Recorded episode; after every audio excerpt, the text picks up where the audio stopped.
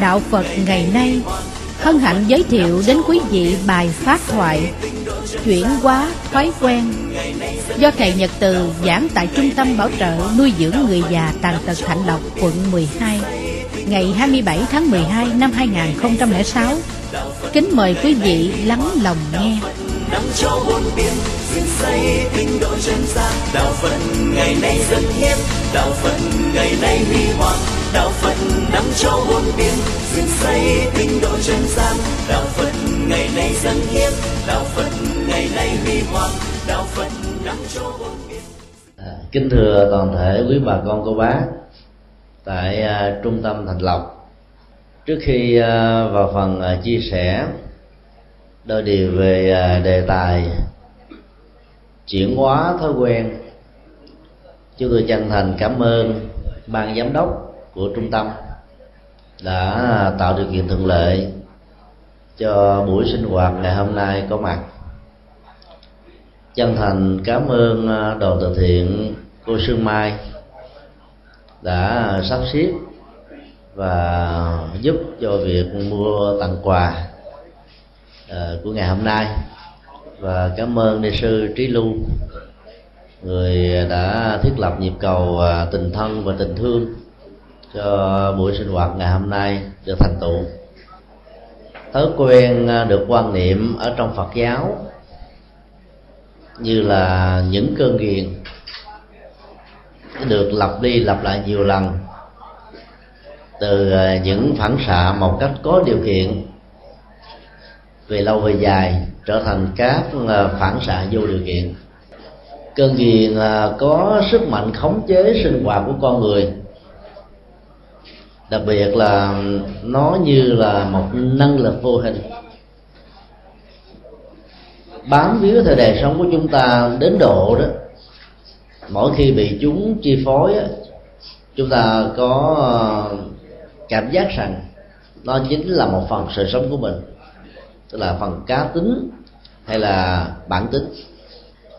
Thói quen thường có ờ, hoạt dụng câu sanh tức là có mặt với con người từ khi con người có mặt ở trong bào thai của người mẹ. Đây là điểm khá đặc biệt mà kinh điển nhà Phật đã giới thiệu với chúng ta để từ đó đó nếu ai muốn thay đổi những những thói quen tiêu cực thì cần phải uh, hỗ trợ một cách rất tích cực. Từ lúc đứa con được tạo thành mầm sống mới ở trong bào thai của người mẹ nghĩa là cha và mẹ cần phải hỗ trợ cho con em của mình trong việc thanh lọc tâm tư, tình cảm, nhận thức đời sống sinh hoạt và ứng xử ở trong cuộc đời. Sự tương tác giữa người mẹ và đứa con trong bào thai mang tính cách hai chiều. Khoa học hiện đại chỉ đề cập đến một chiều ảnh hưởng trực tiếp từ người mẹ sang à, thai nhi. Trong giai đoạn 9 tháng 10 ngày của thai dựng, nếu à, trong giai đoạn đó người mẹ có thói quen uống rượu, cà phê, thuốc lá, những độc tố, thì thai nhi ở trong bụng của người mẹ đó phải à, chịu đựng nỗi khổ niềm đau rất cùng cực, mặc dù chúng chưa có năng lực để thể hiện cái phản ứng khó chịu và khổ đau của mình. Người mẹ uống rượu vào thì đứa con sẽ trở thành bị say xỉn. Người mẹ hút thuốc lá thì đứa con bị say sẩm mặt mày. Người mẹ sử dụng xùy ke ma túy đó thì đứa con đó lại có những cơn nghiện và sức đẩy cũng như là cái khuynh hướng, hưởng thụ theo những gì bị cơn nghiện đưa đẩy đó, nó trở thành như là một phản ứng rất tự nhiên kể từ khi đứa con đó được lọt lòng mẹ. Chế độ ăn uống có một phần ảnh hưởng trực tiếp đến sinh hoạt của đứa con ở trong bào thai. Ví dụ như hôm đó đó, người mẹ nào thích ăn ờ, đồ cay.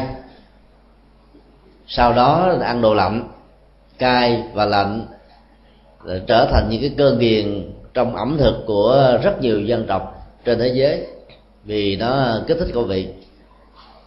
Khi ăn thực phẩm cay vào trong bao tử đó thì đứa con đó, nó bị nóng rần lên hết. Và khi ăn đồ lạnh vào đứa con có cảm giác như là đang ở kế bên cái tủ lạnh trạng thái và cảm giác khó chịu phản ứng trước cái vật thực do người mẹ đưa vào đó đã ảnh hưởng chẳng những đến ờ, sức khỏe mà còn đến cá tính, sinh hoạt của đứa con về sau này.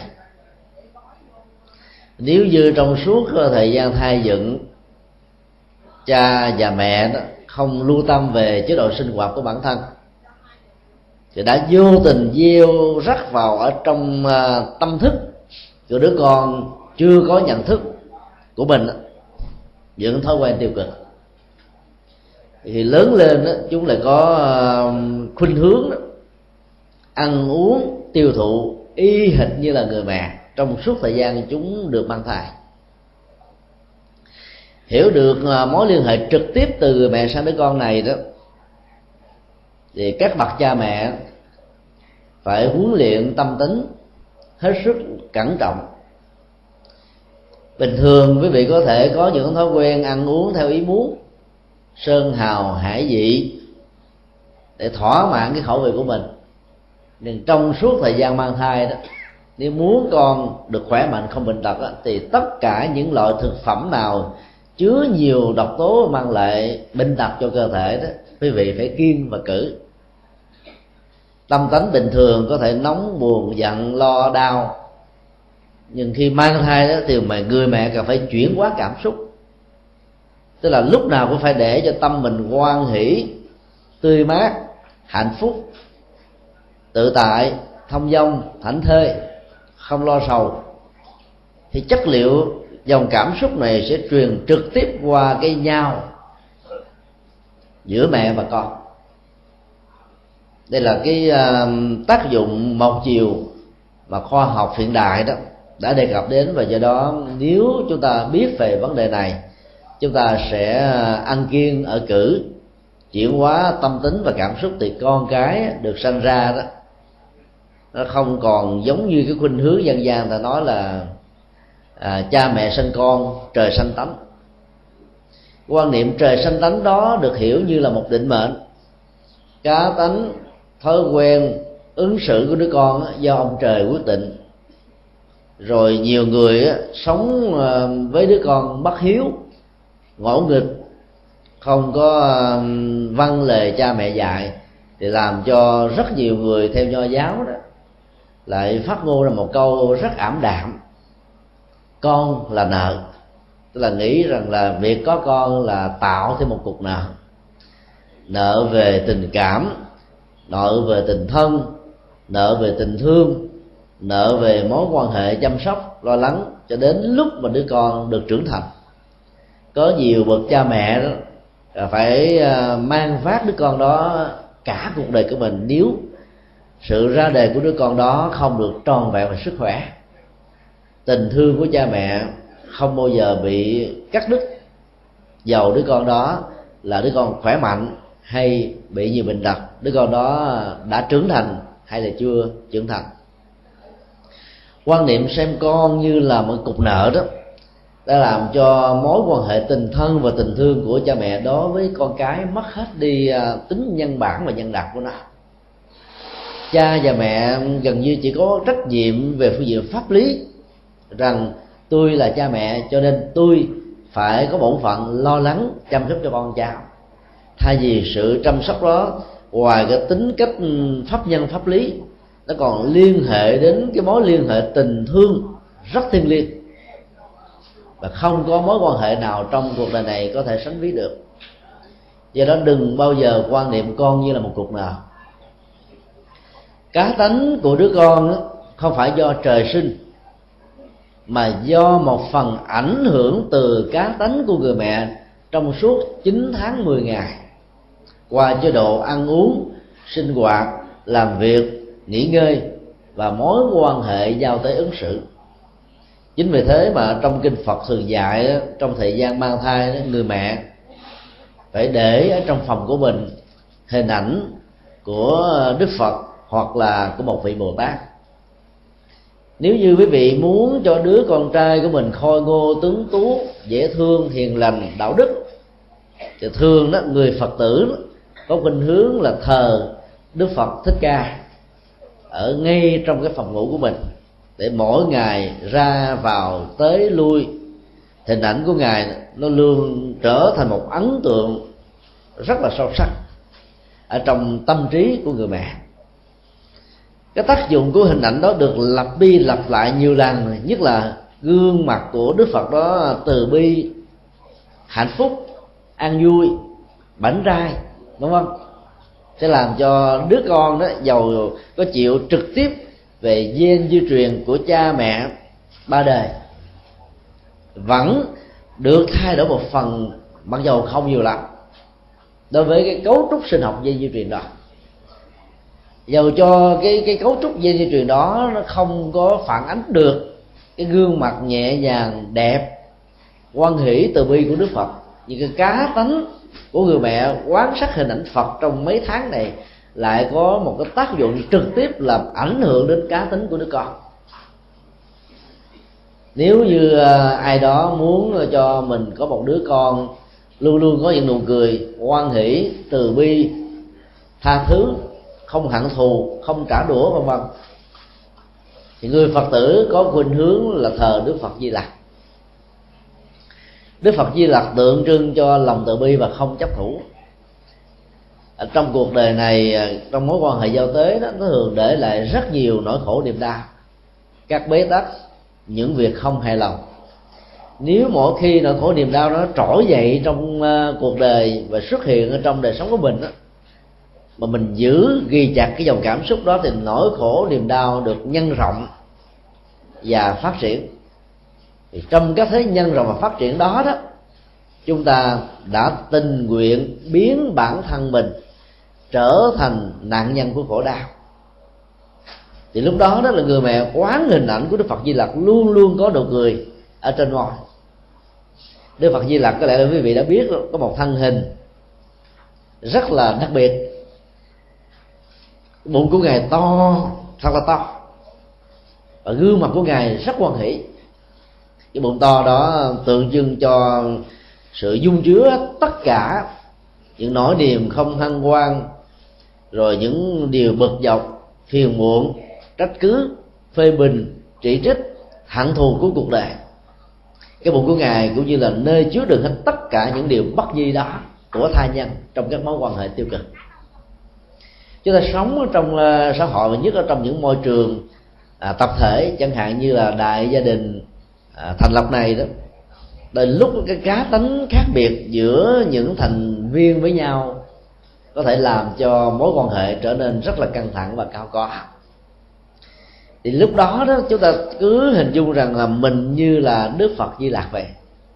Bao nhiêu nỗi buồn phiền trách cứ bực dọc của người khác đó, họ có thể à, đổ tuôn lên trên dòng cảm xúc của mình. Thì lúc đó mình cứ nghĩ cái bụng này là thật có sức chịu đựng hết tất cả những thứ đó mà không chứa đựng theo sự buồn phiền.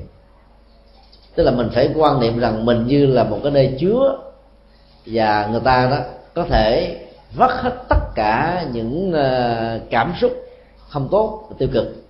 Và do đó chúng ta sau khi chứa đựng rồi là không có ờ, nổi lên sự cao có, khó chịu và chuyển hóa cái sự cao có đó với ờ, một cái gương hạnh của người biết lắng nghe và thông cảm thì lúc đó, cái thói quen cao có nó sẽ được thay thế bằng một dòng cảm xúc rất tích cực của sự hiểu biết và cảm thông. Như vậy là người mẹ quán hình ảnh của đức phật di lặc với nụ cười, sự tha thứ, rộng lượng, bao dung hỷ xã chở che đó, thì không có niềm đau, nó buồn phiền, bực dọc nào có thể à, xâm chiếm và khống chế đời sống sinh hoạt của mình còn nếu như ờ, người mẹ muốn đứa con gái á, sinh ra là một đứa ờ, hằng ngang tục nữ đi tới đâu ai cũng thương cũng mến giúp đỡ tận tình. Thì trong cái thời gian mang thai đó quý vị cần phải để hình ảnh của bồ tát quan thế âm. Tài đức vẹn toàn.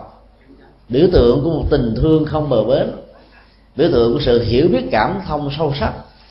Biểu tượng của một người ờ, chịu đựng vươn lên trừng ờ, nỗi khổ và niềm đau.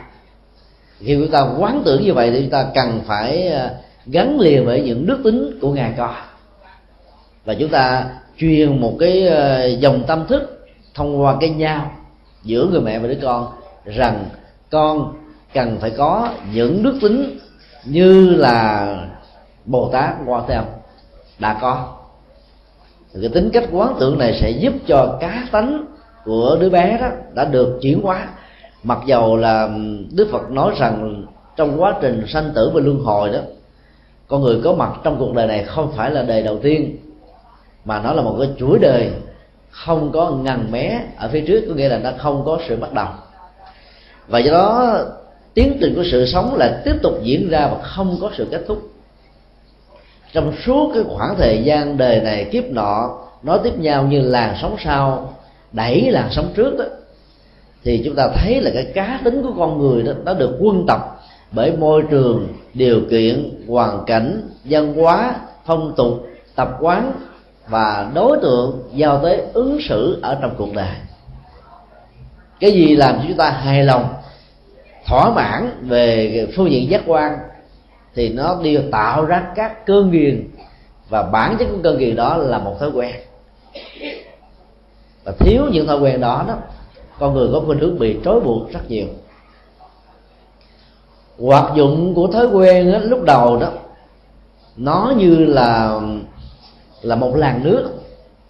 Khi có một phật lạ nào đó um, rất ở trên đó thì làn nước này sẽ có một cái phản ứng tạo ra một cái vòng tròn theo một cái đường kính mạnh ở ngay trong tâm rồi từ từ nhẹ dần, yếu dần cho đến lúc mà chúng ta không còn thấy cái tác dụng tác dụng của nó nữa.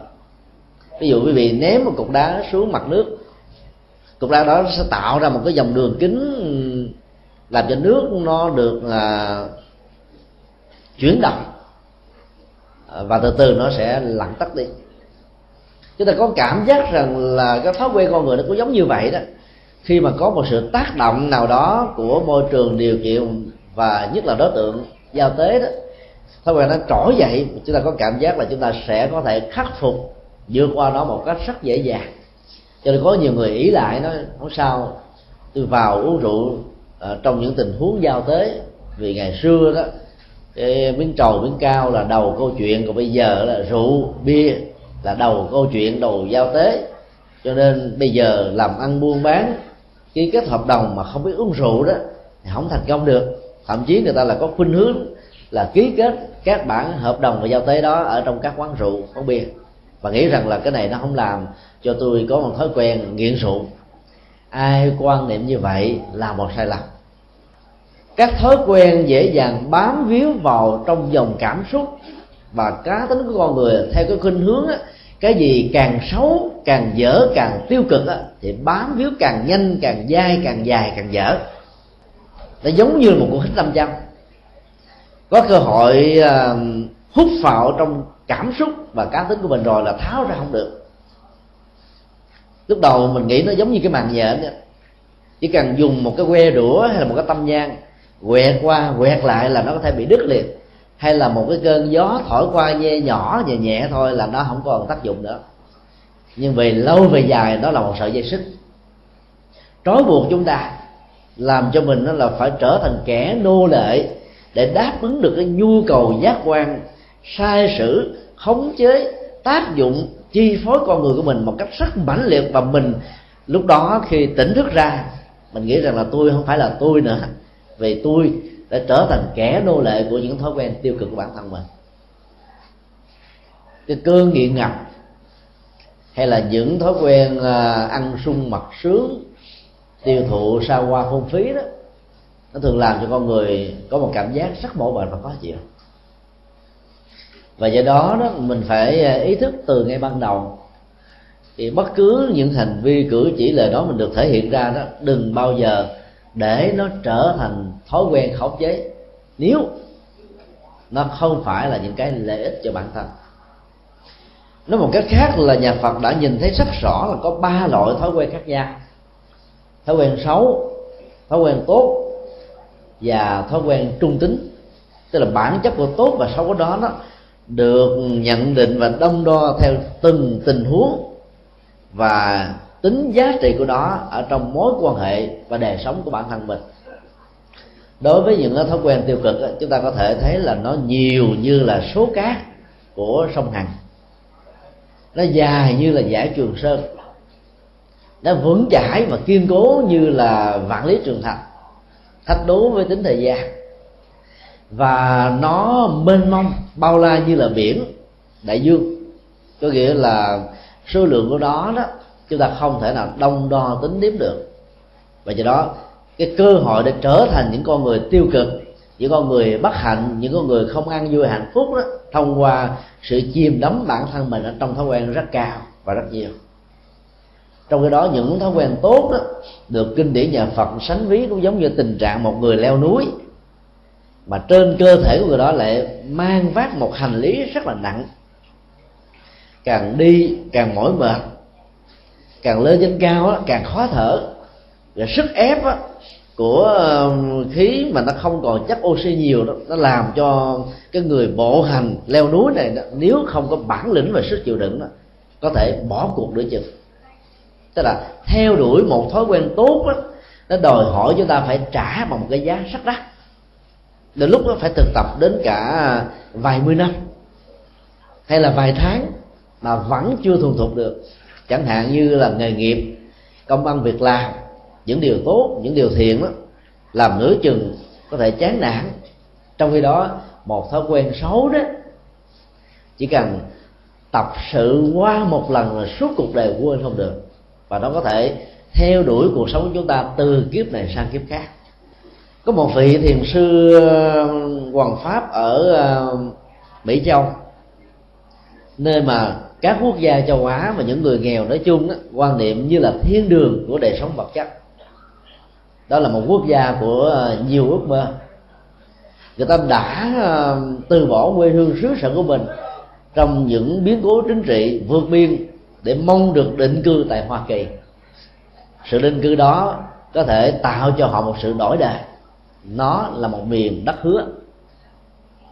Vị thiền sư người Việt Nam này khi có mặt tại Hoa Kỳ trong những cái buổi à, tiếp xúc giống như à, chúng tôi với quý vị tại đây có một cử tọa mà đặt ra câu hỏi là thưa thiền sư thiền sư mới dạy rằng là thiên đường và địa ngục nó có mặt à, ở mọi nơi và chỗ, chốn như vậy là theo thiền sư đó thì cái thế giới Hoa Kỳ này nó thuộc về dạng nào? Về những gì mà thiền sư vừa nói. Thiền sư nói à, đây là một địa ngục. Tất cả các cửa tọa cảm thấy rất là ngạc nhiên. Đây là cái cái trung tâm thương mại quốc tế lớn nhất trên thế giới. Đây là quyền lực chính trị khống chế cả tất cả các quốc gia còn lại. Đây là một cái nơi mà nó nó có một cái liên minh về mọi phương diện văn hóa, học thuật, kỹ thuật và thậm chí uh, quân sự uh, cùng với uh, cái ảnh hưởng của uh, tôn giáo nữa. Ấy thế bà thiền sư lại trả lời rằng đây là địa ngục. Nhiều người hoa kỳ có mặt tại cái buổi pháp thoại đó cảm thấy rất là ngạc nhiên và không hài lòng. Vì họ hãnh diện tự hào rằng quốc gia của họ đó là cái điểm dựa tinh thần và kinh tế cho nhiều quốc gia thuộc về thế giới thứ ba sau khi để cho tất cả các kiên tọa có mặt á một sự ngạc nhiên và khó chịu thì sư mới trả lời như thế này. Ở hoa kỳ đó để học được một điều hay và lẽ phải đó người ta có thể học và suốt cả cuộc đời không hết học hoài. Vì cái tiến bộ của công nghệ và khoa học kỹ thuật đó, ở đây nó được xem như là số một trên thế giới. Đó là nơi mà các nhân tài đó có cơ hội để phát triển một cách đồng đều tiềm năng vốn có của mình. Không hề có các phân biệt đối xử dựa trên uh, dân tộc màu da uh, giới tính rồi người châu này người châu nọ. Mặc dầu trên thực tế nó vẫn có thể có tùy theo cái cá tính của những người làm chủ hay là những người có vai trò vị trí quan trọng ở trong công ty hay một xí nghiệp nào đó. Nhưng chính sách của quốc gia này là một chính sách liên hiệp tạo điều kiện cho đa sắc thái đa văn hóa đa dân tộc có thể phát huy để tạo cái sức mạnh cho hoa kỳ nói chung. Và thượng mới giải thích tiếp là nhưng để học một điều dở một điều xấu đó chỉ cần một giây một phút đó, suốt cả cuộc đời lương lị và giết chết mình luôn cả những kiếp sau là điều mà không ai có thể phủ định được có nghĩa là điều xấu tại hoa kỳ nó có thể như là chiếm nhiều nhất ở trên các quốc gia, ở các nơi khác. Nó được chứa đựng bởi những bình phong, bởi những chính sách, bởi những sự nhân danh rất đẹp, rất tốt, rất hấp dẫn.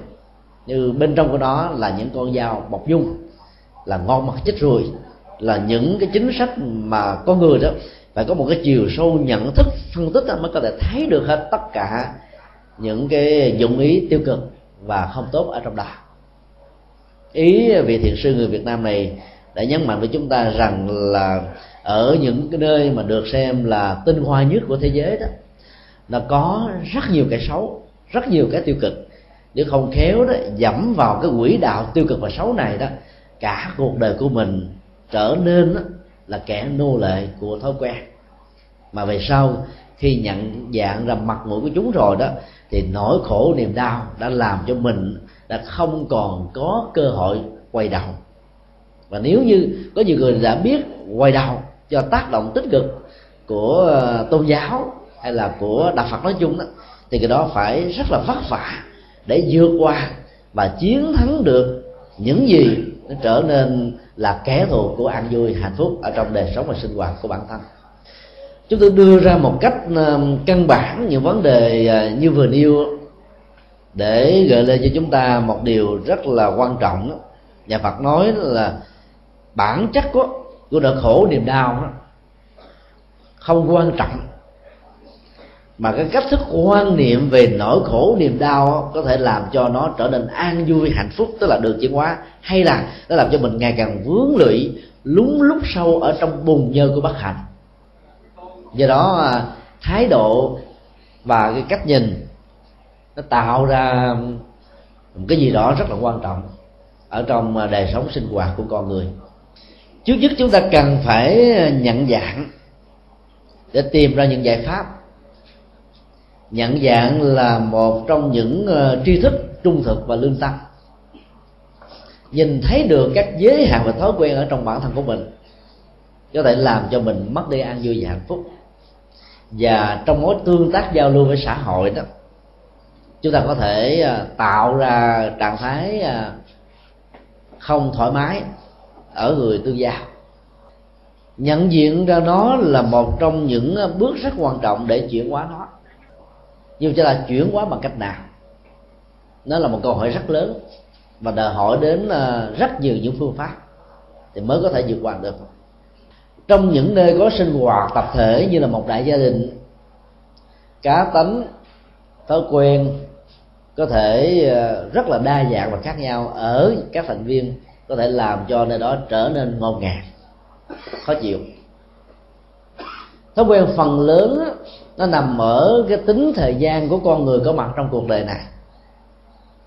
Nghĩa là người càng lớn tuổi đó, lại càng có nhiều thói quen dân gian có thường nói những người có thói quen tiêu cực á, bằng một cái câu nói không tích cực cho những người già lắm. Và cái cách phát biểu như thế này già sanh tật. Khi thấy người đó thay đổi tính tình cao có khó chịu bực dọc đối với con cháu người thân thì ta nói là cái ông đó bây giờ ông sanh tật với lắm thôi thông cảm ổng đừng chấp trước gì ổng trên bà này giờ bà tính tình kỳ khôi lắm. Thôi bỏ qua đi dĩ nhiên là một mặt cái câu ờ, phát biểu già sanh tật nó trở thành như là quơ đủ cả nắm. Bởi vì có rất nhiều người già quan hỷ, rộng lượng, tha thứ và có cách sống và ứng xử rất hiểu biết với những người thân, người thương và người dân nước lạ.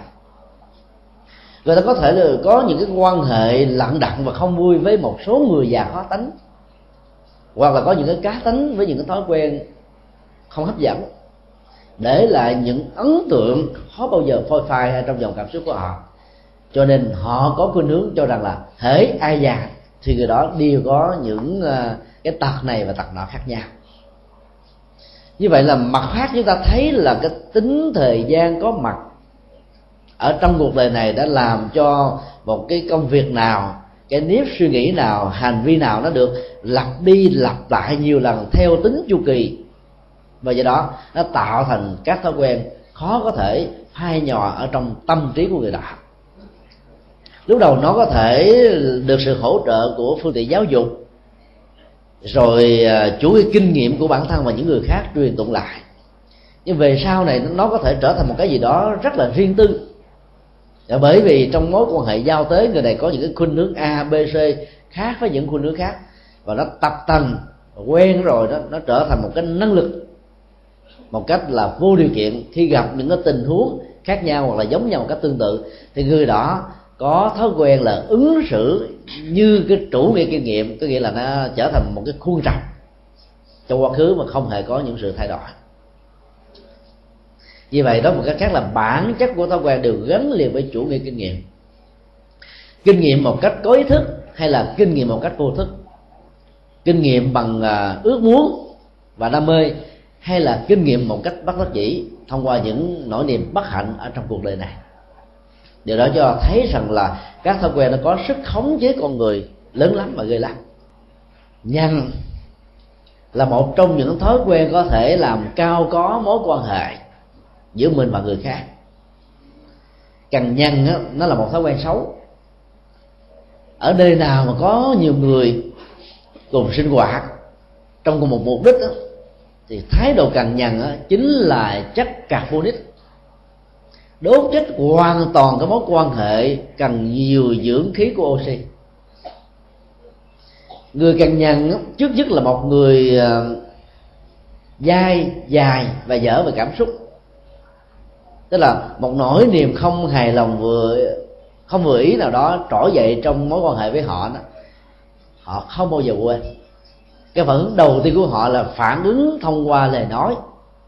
Càng dần trực tiếp với đối tượng có mối quan hệ với mình, hay là nói về một người thứ ba, một người thứ tư, với những thái độ không tích cực và cũng không hề có bất kỳ một yếu tố của lòng cảm thông nào. Và giờ đó, sự căng nhận giết chết các mối quan hệ của tình thân. Người lớn tuổi, nếu không vượt qua được cái thói quen này đó thì mỗi khi có một nỗi buồn nào đó, nhằn suốt cả cuộc đời. Có nhiều người cộng thêm cái tánh nóng giận nữa, thì cơn nhằn đó đó nó trở thành như là một cái lệ thề lời quyền rủa. Chẳng hạn như là cha và mẹ cảm thấy không hài lòng với một đứa con nào, ngỗ nghịch, bất hiếu nói hoài không nghe, thì sự căng nhằn của người mẹ đó có thể được thể hiện bằng những câu chuyện như thế này. Mày nhớ nha, tao không thừa nhận mày là con của tao nữa tao chết đó, mày đừng bao giờ nhìn mặt tao. Cái lời nhân đó đã trở thành một lời quyên rủa. Và lời quyên rủa cay độc này đó đã làm cho người mẹ đó chết ở trong một trạng thái và người cha này ra ra đi trong một thái độ không quan hỷ. Và dĩ nhiên, nỗi khổ niềm đau khống chế cái đời sống tái sanh của người đó ở cái kiếp sau. Thì những người mà có cơn nhằn dai nhằn dài nhằn dở mà không qua khỏi được cái dòng cảm xúc của mình đó thường khi chết không bao giờ nhắm mắt. Cái gì để làm cho cái phản ứng ờ, sinh học ở trong cơ thể, làm cho cái con mắt của người đó mở ra, mặc dầu các hoạt động giác quan, não trạng, tim đã ngưng hoàn toàn.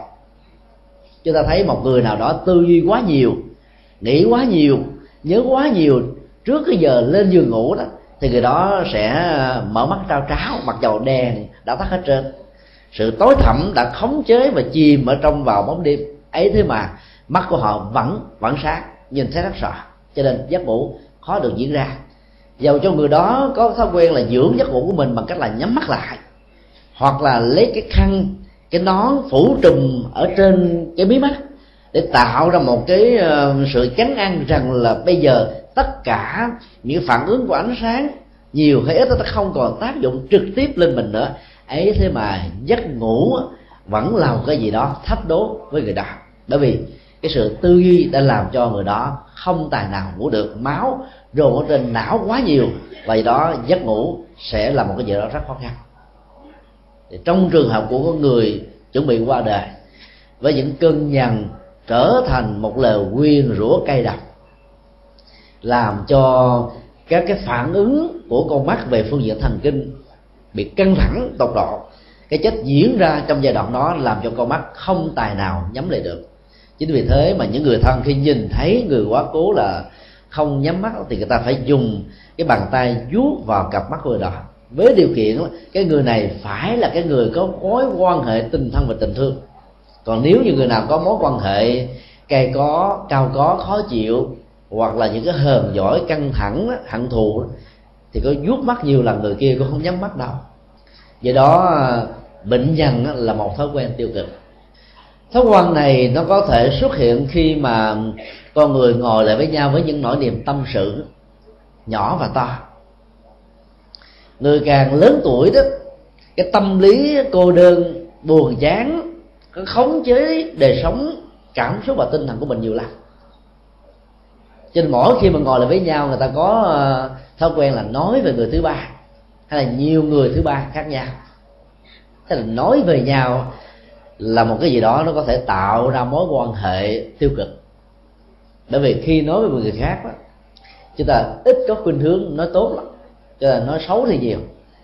Nói về về những điều chưa như ý nói về những ờ, cái cá tánh những cái điều thị phi vân vân và do đó chúng ta gieo một cái khẩu nghiệp tiêu cực giữa mình và cái người dán mặt. Nhà Phật với tâm lý học và ứng dụng của Phật giáo đó, dạy chúng ta là hãy nói với nhau. Tức là thay thế cái thói quen nói về nhau. Nói với nhau là chúng ta nói trực diện, nói đối thoại với những người đang có mặt, có trước mặt mình.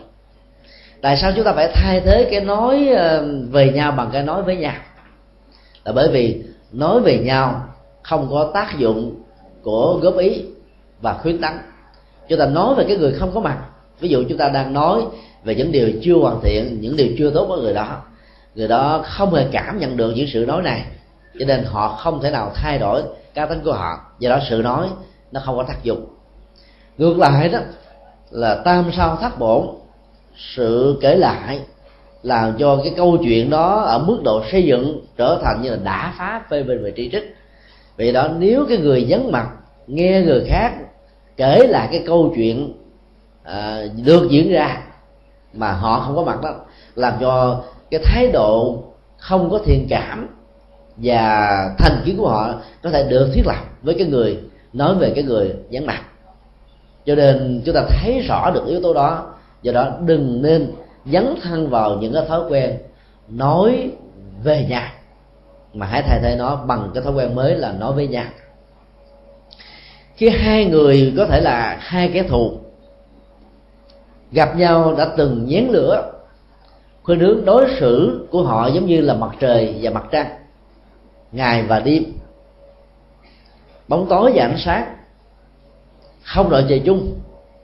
Nhưng mà mỗi khi họ gặp nhau cái tối thiểu về à, mối quan hệ giao tế đó, không cho phép người này đi quá đạt khi chúng ta giận chửi với một người nào không có mặt đó, chúng ta có thể tăng cái volume tột độ.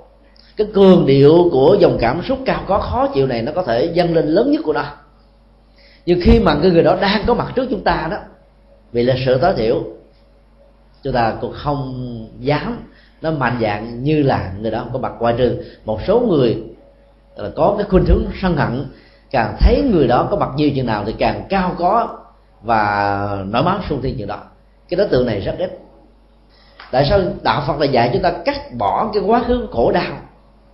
Là bởi vì đó, nhớ và hồi ức về quá khứ khổ đau sẽ là một nghệ thuật hâm nóng lại sự khổ đau đó về phương diện cảm xúc ở trong não trạng và đời sống của mình. Ai mà hồi ức về quá khứ trong các mối quan hệ lặng với người khác đó thì cái khổ đau đó nó xuất hiện lần thứ hai thứ ba thứ tư có thể là lần thứ năm thứ mười. Và cái mức độ của nó ngày càng nhiều. Bởi vì cái lòng bất hạnh và mặc cả về sự bất hạnh của mình làm cho mình khó chịu lắm cho nên đức phật dạy là hãy dùng cái chìa khóa quan hỷ để nhốt cái nỗi khổ niềm đau trong quá khứ trả về đó với quá khứ. Nghĩa là cái nỗi khổ niềm đau có thể ông bà cha mẹ của mình của mấy mươi năm trước á, với những người mỹ mấy mươi năm trước á, đã kết thúc rồi. Chúng ta là thế hiện tại, chúng ta vẫn cần biết về quá khứ, thông qua lịch sử, để chúng ta phát huy đất nước mình. Nhưng chúng ta đừng bao giờ nối kết cái hận thù đó ở trong đời hiện tại này. Vì nối kết hận thù đó là chúng ta đang nối kết cái nỗi khổ, niềm đau của những người quá khứ cho những người ở hiện tại, vốn không có mối quan hệ trực tiếp về khổ đau. Và do đó, chúng ta đang nhân rộng và lây lan bản chất của khổ đau này. Càng làm như thế đó thì cái khuynh hướng nói về nhau đó, luôn luôn là những cái ác cảm, thành kiến và sự khó chịu. Cho nên đôi lúc đó chúng ta phải tạo ra những cuộc hòa đàm, tạo một cái cơ hội để cái hai bên đã từng có mối quan hệ lặng đặng ngồi với nhau để tháo gỡ ra những cái gút của hận và thù. Hận thù là một cái gút rất khó quên nhà phật thường nói nó có cái tác dụng tâm lý đó, ghi chặt vào trong cảm xúc. Đức phật đưa ra ba hình ảnh. Thứ nhất đó, là viết chữ ở trên cát. Khi mà mình à, thích thú họa vẽ một hình tượng viết một chữ nào đó trên cát ở trên bãi biển và chúng ta có dịp đi tắm. Chúng ta thấy rất là tâm đắc về những cái hình thù chữ nghĩa với cái dáng điệu thư pháp mà mình vẽ lên rất đẹp ấn tượng, một cách rất là tự nhiên, không có một sự gọi ép nào. Nhưng chỉ cần một cái cơn gió lốc thổi qua, nếu đó là cát nó rơi sa mạc, thì tất cả các hình thù đó không còn một cái dấu vết nào cả. Rồi nếu đó là cát của bãi biển thì chỉ cần một cái cơn sóng nhỏ đẩy lên trên mặt bờ, có thể làm cho nó bị cuốn trôi có nghĩa là nó có nhất thời, rồi nó tan biến với những điều kiện đi ngược lại với sự có đó. Đức Phật nói, trong cuộc đời này cũng có một số người có cá tính như vậy. Tức là nỗi khổ, niềm đau như là những chữ viết ghi chặt lên trên cái mảnh đất tâm cát của mình. Nhưng và rồi đó, họ có thể quên đi một cách rất là dễ dàng. Nỗi đau trỗi dậy, rồi nỗi đau lại trở thành quá khứ. Mọi việc phải được trôi qua cho nên không nên ghi chặt. Với những gì đã là nỗi đau của quá khứ nữa, thì người đó sẽ có được an vui và hạnh phúc ở trong cuộc đời. Thì ảnh thứ hai, đức phật nói có một số người có thói quen nhớ dai, nhớ dài và nhớ dở nỗi khổ niềm đau. Cũng giống như tình trạng là dùng đục cọ vẽ và khắc ở trên một tảng đá, có một cái tuổi thọ có thể mấy ngàn năm. Khi một cái chữ nghĩa nào được khắc ở trên tảng đá đó rồi đó có thể mấy ngàn năm sau, nó mới bị phai mòn với thời gian. Nếu không có bơm đạn súng ống, làm cho nó bị vỡ tung và mất hết dấu vết, thì nó khó thể bị mất đi qua cái tác dụng của nắng và mưa thông thường. Những người có cái bệnh nhớ dai và chấp trước đó, sẽ gì gì chặt các mối quan hệ bất hạnh chứa đầy carbonic ở trong đời sống của mình, giống như là khắc và đục chữ ở trên tảng đá đó mỗi lần chỉ cần nhớ đến đó, thì nó hiện lên một cách rõ mồn một. Giống như chúng ta nhìn thấy các vân tay chỉ tay ở trong lòng bàn tay của mình. Để nhớ rõ lắm. Và khi nhớ lại như vậy thì chúng ta không tài nào có thể ngồi chung nói chung với những người có mối quan hệ không tốt với chúng ta. Cái nỗ lực đầu tiên đức phật dạy là hãy nói với nhau tôi nói nói trực tiếp nói trong sự cảm thông cái lời nói đó đừng bao giờ kéo theo sự trách cứ, lỗi và phải, đúng và sai. Mà ở đây nói để bày tỏ để chia sẻ, để tất cả cùng tìm kiếm một giải pháp. Cái người nghe đó nếu không có sự chuẩn bị tâm lý tốt đó, mỗi khi nghe những lời nói cao có và khó chịu với những sự căng nhằn, nặng nhọc đó, thì ờ, cái dòng cảm xúc của họ sẽ trở thành một cái gì đó rất là bực dọc và do đó hai bên có thể nổi lửa sang hẳn với nhau dẫn đến những sự ẩu đả. Và do đó cái nói ờ, với nhau trực tiếp đó, có thể mất hết đi ý nghĩa giao tế và thiết lập sự hòa đàm. Cho nên đức phật dạy là tất cả những người nghe nó phải có một thái độ huấn luyện cái lỗ tai của mình bằng sự cảm thông thông qua hình ảnh của bồ tát quan thế âm. Chúng ta thấy là mỗi khi con người phát ngôn nói về cái tốt cái tích cực rất ít. Nói về cái tiêu cực, cái xấu của người khác thì rất nhiều. Cho nên nếu không huấn luyện được cái sự nghe, có sự cảm thông và chuyển hóa đó, thì mỗi lần chúng ta nghe những câu chuyện, nghe những điều này, điều nọ trong cuộc đời đó, thì về có thể quên năng bỏ ngủ, mất hết tất cả những giá trị của ăn vui. Và những điều xấu, những điều dở là chúng ta lại thích truyền thừa. Chúng ta trở thành tinh nguyện viên trở thành một cái loa phát thanh à, không cần trả tiền, trả lương gì cả. Chúng ta truyền từ cái câu chuyện đó, chỗ này, chỗ kia. Và nếu như cái người mà muốn chuyện xấu đó được phổ biến một cách rộng rãi, họ chỉ cần nói những cái mẹo vặt nho nhỏ thôi. Đây là chuyện bí mật. Đây là rất quan trọng. Tôi nể bà lắm á, tôi mới nói cho bà. Cho nên bà cố gắng là giữ bí mật này cho tôi nhá không? Chỉ cần nói như vậy thôi, sáng hôm sau là chợ búa nào cũng biết hết trơn tại vì nó tạo ra sự kích thích và tò mò mà ông nhớ, ông giữ kính này không? Thì càng yêu cầu những cái bí mật chừng nào thì bản chất của sự bí mật đó là một cái bậc bí. Làm cho người ta truyền tụng nó rất nhanh. Do đó nếu không có một thái độ chuẩn bị đó, với cái lòng buông xả, không giữ hận thù, với những lời cằn nhằn khó chịu, cao có phê bình, chỉ trích hơn thua ẩu đả của người khác đó, thì sự nghe đó sẽ trở thành một sự tập nhún và chứa đựng tất cả những rác rưới và sự khó chịu ở trong cái não trạng tâm thức của con người. Đức Phật nói não trạng của con người mặc dầu nó chứa đựng ở trong à, một cái sọ rất nhỏ nhưng cái chiều sâu và cái không gian của nó là vô cùng tặng. Ai có bộ nhớ nhiều chừng nào thì sức chứa của nó nó tỷ lệ thuận và gia tăng chừng đó cho nên khi mà hai người có mối quan hệ gút mắt với nhau ngồi lại với nhau đó thì đừng nói những lời đai nghiến cằn nhằn khó chịu. Mà hãy nói để tìm ra những giải pháp. Là ngày hôm đó, đó tôi rất là nóng cho nên tôi đã có ờ, những lời không đẹp không tốt đối với anh đối với ông bây giờ tôi cũng muốn trình bày cái lý do căn bản là bởi vì ngày hôm đó tôi bị mất ngủ. Rồi cái chuyện gia đình nó dồn dập năm bảy chuyện nợ thì không trả. Công an việc làm á thì không được đảm bảo. Con á thì yêu cầu này vợ thì nhằn điều đó.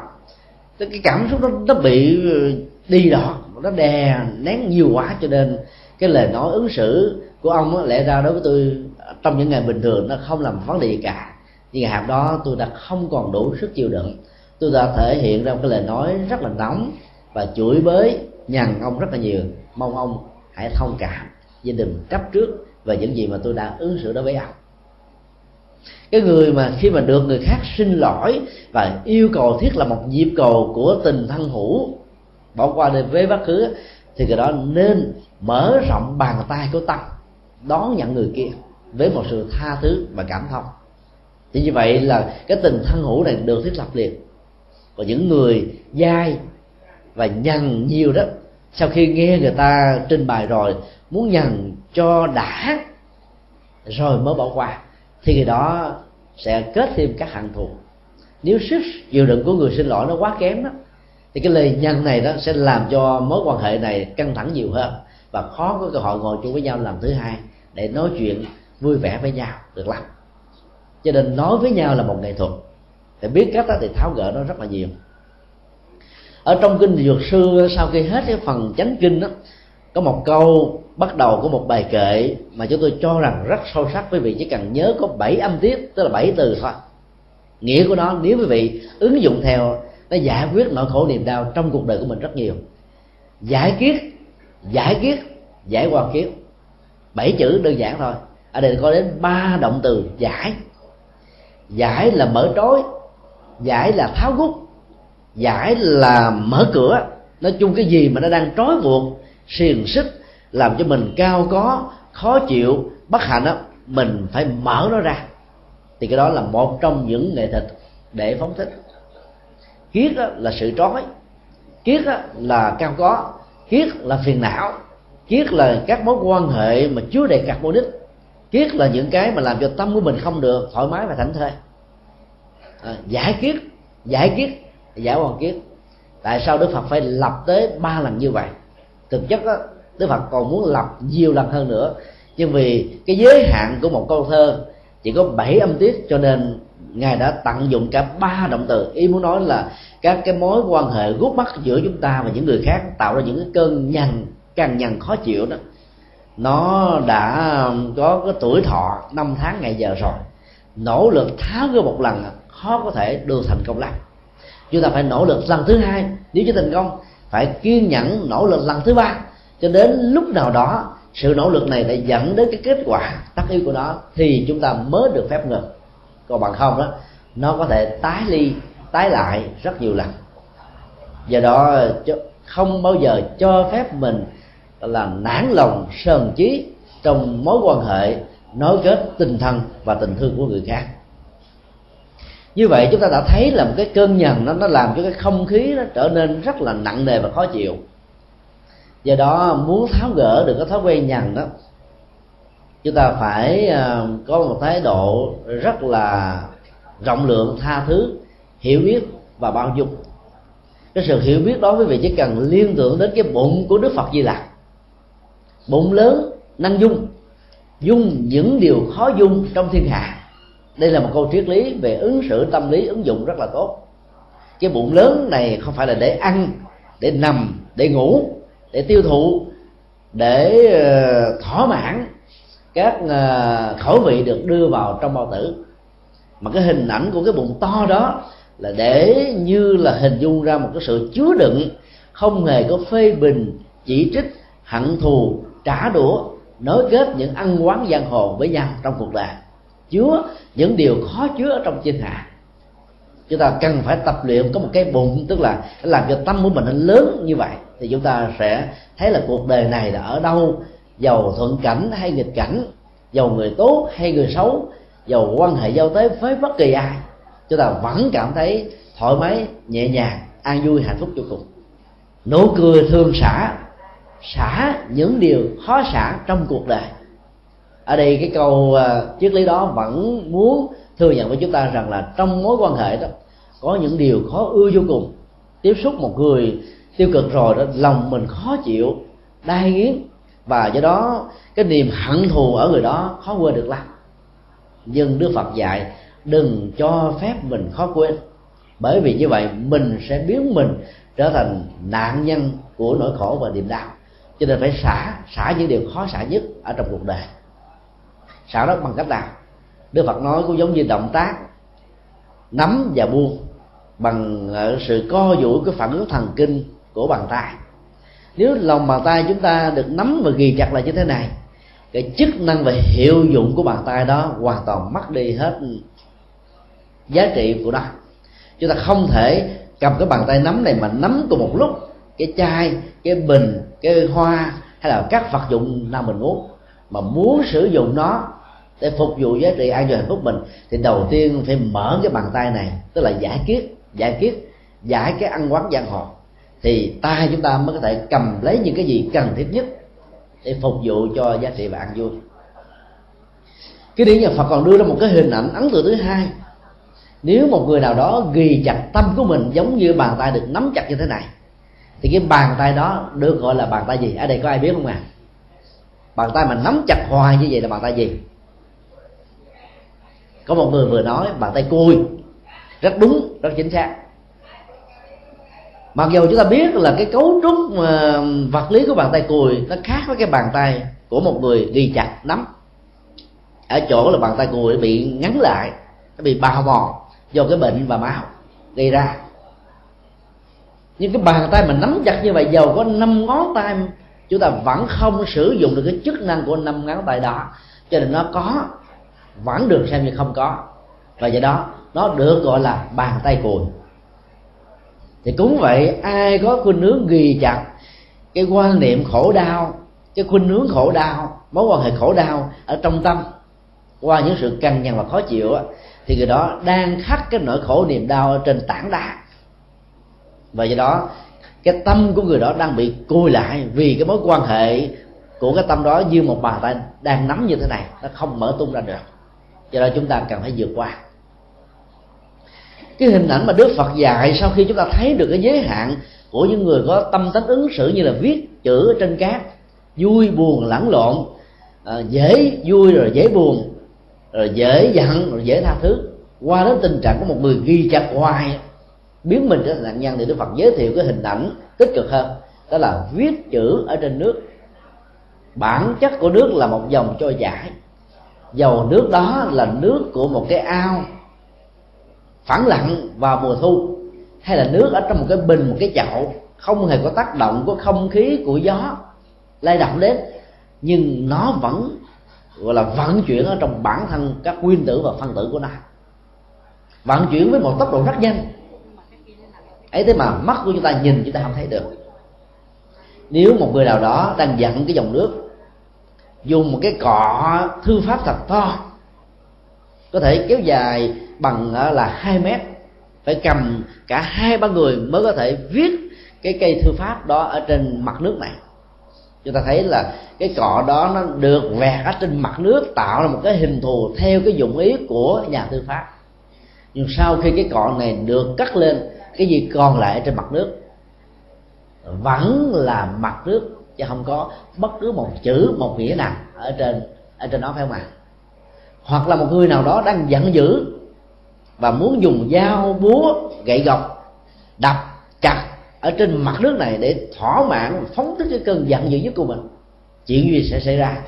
Cái nỗi đau của cơn giận đó ngày càng gia tăng nhưng bản chất của nước đó không bao giờ bị chặt đứt được vì nó là một dòng trôi chảy kết nối các nguyên tử của chất lỏng với nhau. Cho nên chặt hoài mà vẫn không đứt Đức Phật nói, nếu tất cả chúng ta biết quan niệm cái tâm của con người giống như là một mặt nước, thì tất cả những cái chặt đánh đập, chửi bới, đai nghiến, hận thù, hên thua, ăn quá nhân hồn của người khác đối với mình đó, không làm suy nhê, không ảnh hưởng chi phối gì đến dòng cảm xúc hạnh phúc của chúng ta.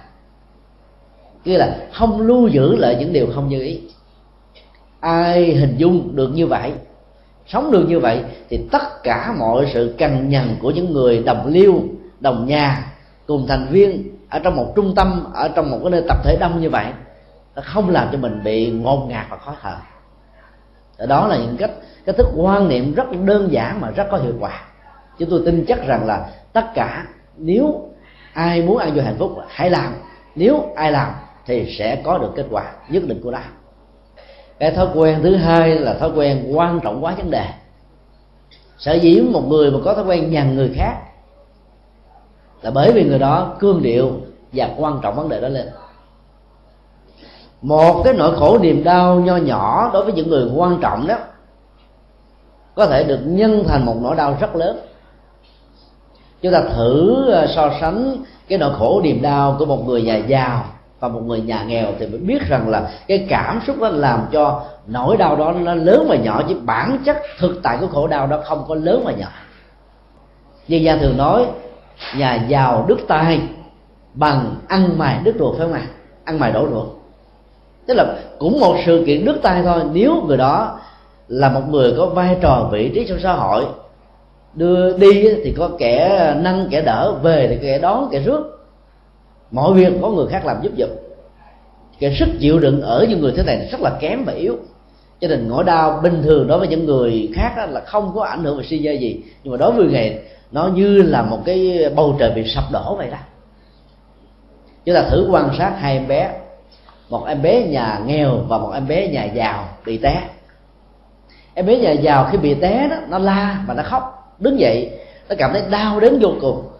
Cái sự đau đó nó nhiều hơn những em bé khác nếu lúc đó có vú nuôi có mẹ có cha có những người thân đều chạy tới ôm chầm hung hít nâng đỡ dỗ về chăm sóc an ủi.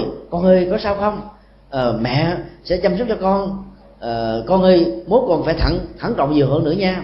Hoặc là có nhiều người thương quá đó con hãy nói cho mẹ biết cái cây nào cái gốc rễ nào đó làm cho con té. Mẹ sẽ đánh cái rễ đó cho con để mốt nó không dám làm cho con té lần thứ hai nữa khi nghe những lời an ủi như vậy thì nỗi khổ, niềm đau đã có cái chất liệu liên minh. Lúc bấy giờ đứa bé nó sẽ òa khóc lớn lên.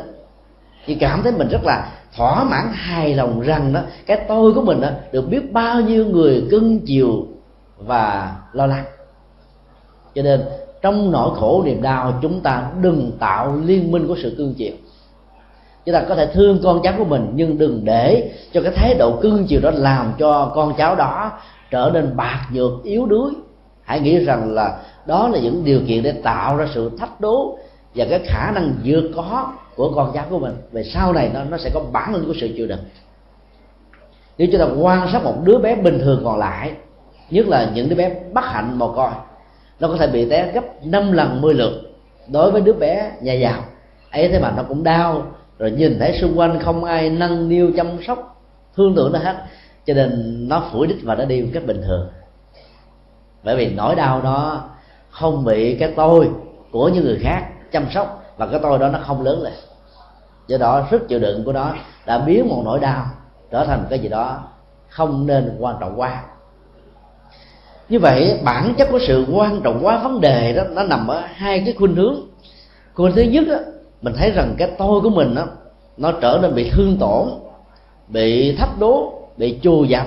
Cái dòng cảm xúc bị đi đọt và sức chịu đựng nó đã quá cái mức giới hạn của nó. Cái khuynh hướng thứ hai là sự chăm sóc gọi là đổ dầu vào lửa trong nỗi khổ niềm đau của những người thương những người thân. Và đặc biệt là những người ta, ta quý mến mình nhiều quá thay vì khi nghe kể là một nỗi đau nào đó người ta cần phải giúp mình vượt ra khỏi nỗi đau bằng cái tâm buông xả thì ngược lại, họ tạo ra cái tính cách liên minh. Thái độ ứng xử chửi với cái người tạo ra hận thù và làm cho cái người bị khổ đau này được thỏa mãn cái tôi. Và do nỗi khổ đau đó, nó được gia tăng. Cho nên là những người sống đồng liêu, là những người thân, người thương của nhau, khi nghe những người khác kể về một nỗi bất hạnh nào đó, chúng ta đừng đổ dầu vào lửa. Bởi vì tình trạng đó sẽ làm lây lan cảm xúc bất hạnh. Nó lớn lên và cảm xúc bất hạnh lớn chừng nào, thì niềm an vui, hạnh phúc bị đốt cháy chừng đó. Người có thói quen cường điệu quá sẽ biến một nỗi đau với một khối lượng như là một hạt cát, trở thành một hạt sỏi, trở thành một tảng đá, trở thành một dãy núi, trở thành một giả trường sơn, trở thành một dạng lý trường thành, trở thành một quả đối tu di sức chịu đựng kém chừng nào thì nỗi đau nó lớn chừng đó trong khi đó, đối với những người đã gặp quá nhiều cực cảnh và không bao giờ cường điệu quá, vì cái tôi của họ đó rất nhỏ, rất ít. Những người đó là có khuynh hướng theo cái chiều đó là hoàn toàn. Từ lúc đó, cái khổ đau nó lớn như là quả núi tu di mà họ nghĩ như là một hạt cát rồi nó không ảnh hưởng gì cả. Là những người muốn mưu cầu hạnh phúc, thì quý vị cần phải quán tưởng tất cả mọi nỗi khổ niềm đau như là một thách đố ở trong cuộc đời. Ai không trải qua, chưa phải thành người. Nếu phải, đường đề bằng phẳng hết. Anh hùng, hào kiệt cũng đâu có quan trọng gì đâu các cũng như ai. Do đó, nhà cao thì gió lớn, thuyền to thì sóng dữ. Ai gặp thuyền to, ai gặp gió lớn, ai gặp những điều không nhớ nhiều chừng nào, thì phải hiểu rằng là cái nghịch cảnh này đã chứng tỏ rằng mình đang ở cái mức độ tiến bộ về phước báo, về thành công, về tâm tánh. Cho nên cái thách đấu đó nó mới đeo đuổi mình nhiều. Và do đó, thay vì buồn thì người đó hãy hạnh phúc và tự hào rằng mình đang có rất nhiều sự tiến bộ. Bản chất của những sự bất hạnh và ách tắc trong cuộc đời này thường diễn ra theo cái chiều tỷ lệ thuận, ngày càng nhiều họa vô đơn chí là một câu nói rất chuẩn xác. Cứ mỗi một lần nó xuất hiện sức chịu đựng của chúng ta, nếu không được huấn luyện sẽ giảm đi một phần.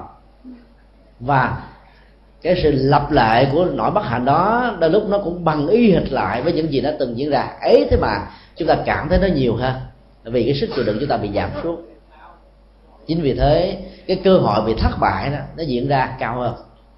Còn người được huấn luyện cảm xúc và sức chịu đựng lớn đó, không có cường điệu quá và quan trọng quá vấn đề, sẽ vượt qua cái dòng cảm xúc khổ đau này một cách rất là dễ.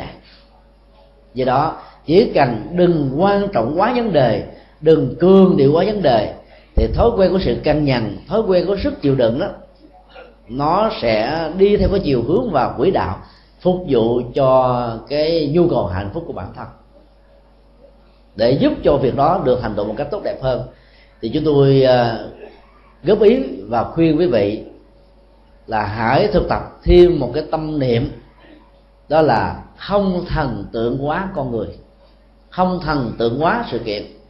Nghĩa là mình đừng đổ quá nhiều ước mơ ước mơ một cách quá tốt đẹp và tuyệt đối. Bởi vì những cái đó đó, nó làm cho mình dễ dàng bị thất vọng. Có nhiều người tại sao cằn nhằn nhiều, khó chịu nhiều là bởi vì họ đặt ra những tiêu chí chồng của tôi phải như thế này chứ không được như thế kia. Vợ của tôi, phải là một người lý tưởng, phải là một người gọi là chuyên chính, phải là một cái người có biết lo ở trong nhà, ở ngoài phố, tôm và tắt chăm sóc chồng, lo lắng con và công việc của công an việc làm nó đâu vào đó. Trong nhà thì nề nếp. Ai có những mức ơ ước mơ quá nhiều và lý tưởng như vậy đó, thì nỗi khổ, niềm đau nó sẽ trỗi dậy quá nhiều là bởi vì người đó luôn luôn có khuynh hướng thần tượng. Với những cái tiêu chí không bao giờ có thật ở trong cuộc đời. Bởi vì đức phật nói là ai cũng có những giới hạn về cá tính, về ứng xử khác nhau. Và mình mơ ước nhiều quá đó, thì cái sự kiện diễn ra không như ý trong cuộc đời này sẽ làm cho mình khó chịu và căng thẳng vô cùng. Người lý tưởng hóa nhiều chừng nào, thì đặt ra những tiêu chí là giám đốc phải như thế đó, là thuộc hạ phải như thế kia là bằng hữu, là người thân, là chị em, là anh em, và không được như thế đó cho nên người ta thường là an ủi mình bằng một cái câu đó là, ai đâu dư hơi dư sức mà đi giận người dương nước lạ. Cái câu nói đó là một cái câu nói rất nguy hiểm về phương diện cảm xúc.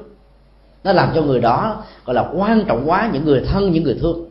Người dương nước lạ có thể bỏ qua một cách dễ dàng. Nhưng nếu đó là người thân, là cha, là mẹ, con, cháu, anh em, bà con quý thuộc và nhất là vợ và chồng đó, thì người đó tự cho phép mình được quyền giận và giận dai giận dài giận dở giận nhiều hơn. Phải không à? à cái đó là một cái thần tượng quá và nỗi đau nó gia tăng. Lẽ ra hiểu theo nhà phật đó, chúng ta phải tâm niệm một cách ngược lại.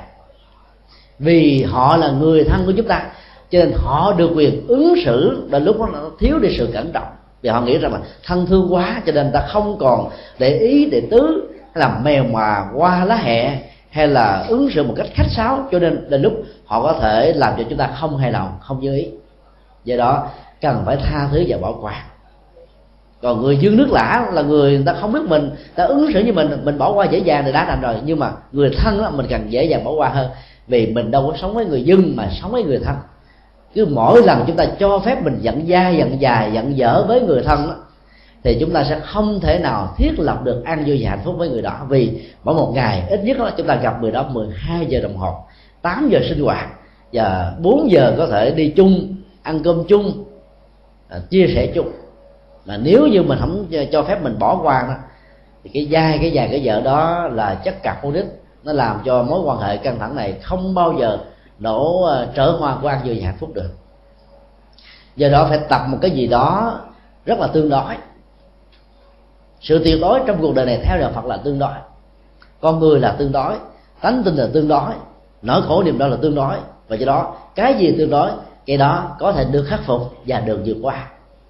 Hiểu được như vậy thì chúng ta không còn chấp trước vào cá tánh của người khác, không còn hận thù không còn để ý, không còn rình rò, không còn căng nhằn, không còn mỏi mệt.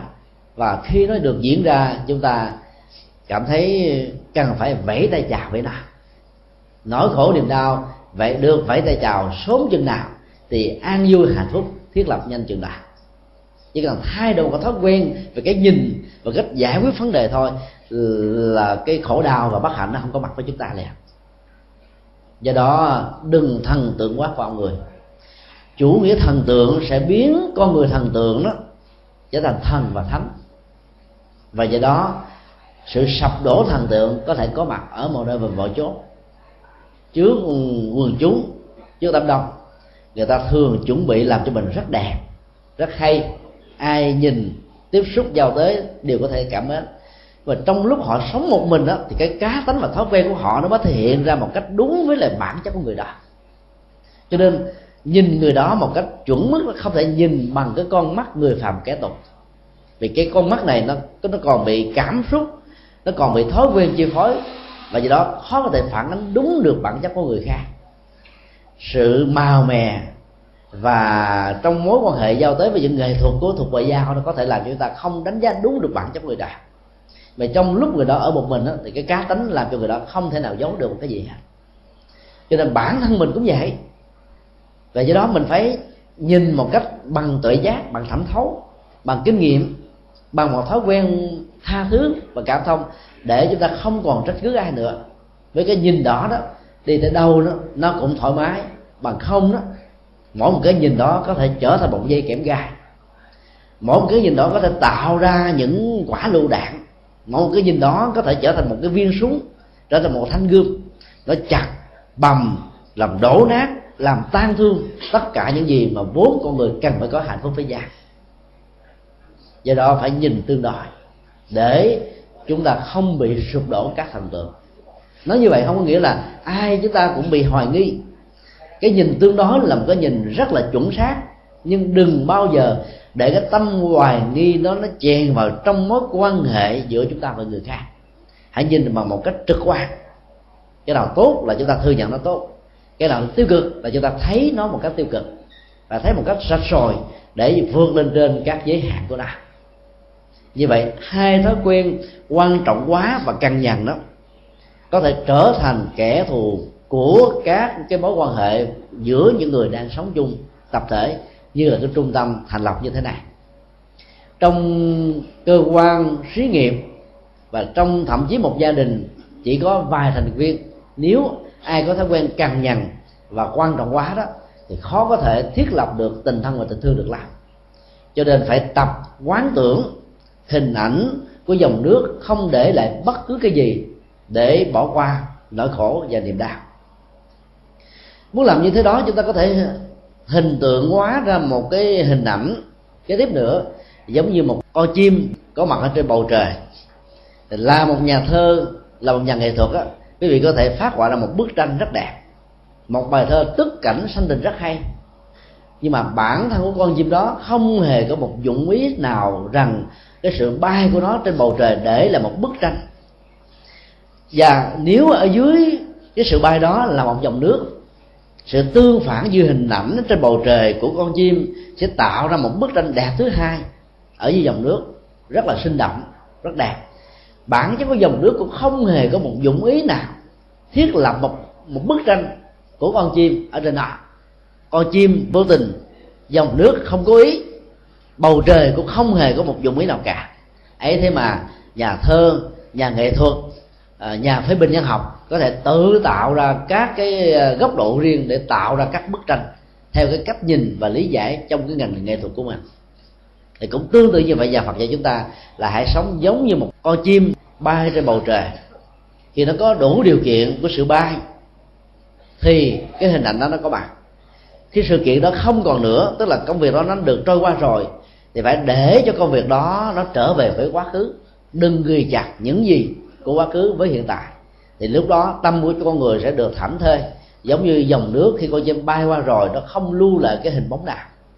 Mỗi hình bóng đó có thể tượng trưng cho nỗi khổ niềm đau, tượng trưng cho những sự bất hạnh, tượng trưng cho những thói quen tiêu cực, tượng trưng cho một cái cơn ghiền nào nó dần dặt dày xéo, lương tâm, cảm xúc, chi phối đời sống và sinh hoạt của mình. Mình cũng không nên giữ lại. Thì lúc đó đó, niềm vui mới có thể có với chúng ta. Đức bạn nói là bản chất của niềm vui đó là kẻ đồng hành của những người có hạnh phúc. Do đó muốn có được hạnh phúc đó, thì quên đi nỗi buồn và niềm đau. Càng nhanh càng dứt khoát và càng dứt điểm nhiều chừng nào thì càng tốt chừng đó. Chúng tôi hy vọng rằng là sau khi uh, nắm bắt được các nguyên tắc sống hạnh phúc theo đức phật dạy và chúng tôi đã có dịp vừa chia sẻ một cách rất là ngắn gọn quý vị có thể thay đổi một số thói quen ở trong mối quan hệ và ứng xử của mình. Và hãy tập mạnh dạng để vượt qua những cái thói quen tiêu cực. Quý vị cứ làm, sáng làm là chiều có kết quả. Thậm chí, trong lúc chúng ta mới bắt đầu thực tập thôi là kết quả đã bắt đầu có mặt rồi. Trước đây mình đã từng có những cái thói quen hệ nói về ai là nói với một cái volume và cường độ xối xả, chửi bới, không có thiện cảm với người đó. Bây giờ chúng ta tập nói lại bằng lời cảm thông, bằng tình thân bằng tình thương. Nếu như mình có một cái điều gì đó làm không tốt, vô tình hay cố ý người khác thì tập một thói quen mới là hãy chia sẻ cái dòng cảm xúc của mình, cảm thấy là mình đang có một nỗi đau và mong mỏi nỗi đau đó được người khác ôm ấp vào ở trong lòng với những sự tha thứ mà không chấp trước. Và người nào đó khi được người khác tha thứ đó, thì cần phải mạnh dạng để vươn lên, không bao giờ tái phạm. Còn bản chất của những người được xin lỗi đó càng phải mở rộng tấm lòng của mình ra để đón nhận người khác. Hãy tập những thói quen như vậy thì một đại gia đình mặc dầu xuất thân từ nhiều dòng máu, nhiều họ tộc khác nhau, thậm chí trong quá khứ có thể những người đang sống trong ở đây có thể đã từng là kẻ thù của nhau, đã từng là những người không vui vẻ với nhau, mà vẫn có thể thiết lập thành tình thân và tình thương. Nhà Phật nói, tất cả đều có nhân duyên, không phải bỗng dưng mà quý vị sống ở trong một đại gia đình như thế này, biết đâu trong một đời kiếp nào đứa, nào nào đó quý vị đã từng làm cha, làm mẹ, là ông, là bà, là anh, là em, là con, là cháu với nhau và thậm chí là vợ và chồng. Bây giờ, cái nhân duyên nó hội đủ, cái tình thân, tình thương nó nó trỗi dậy. Nhưng mà vì mắt phàm kẻ thù của con người quên đi hết tất cả cái tiến trình sanh tử trong đời sống quá khứ, cho nên mình không nhớ lại được. Do đó, đức phật dạy đó, hãy quán tất cả những người nào đều đã từng là cha, là ông, là chú, là bác là anh, là em trai, là con, là cháu chích. Và tất cả những người nữ là bà, là cô, là dì, là thím, là mẹ, là chị, là em gái, là cháu gái, là con gái. Là sao vậy? Cái quan niệm tình thân đó sẽ làm chúng ta dễ dàng với tình thương bỏ qua những lỗi lầm của người khác. Chúng tôi xin kết thúc từ đây.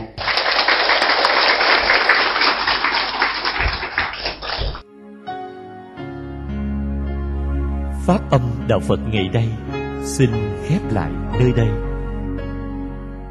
Quý vị muốn thỉnh hoặc ấn tống các đĩa cd về đại tạng kinh việt nam. Các kinh sách do thầy nhật từ biên soạn. Các bài pháp thoại, các cd về âm nhạc phật giáo. Cũng như muốn đóng góp vào các hoạt động từ thiện của đạo phật ngày nay. Xin liên lạc theo địa chỉ đạo phật ngày nay chùa giác ngộ, số 92 Nguyễn Chí Thanh, phường 3 quận 10 thành phố Hồ Chí Minh, Việt Nam. Điện thoại 08 8335 914 0958 0578 27 Email buddhismtodayanc.yahoo.com Thích nhật từ a.yahoo.com Website http 2 2 gạch buddhismtoday.com http 2 2 gạch tủ sách Phật học.com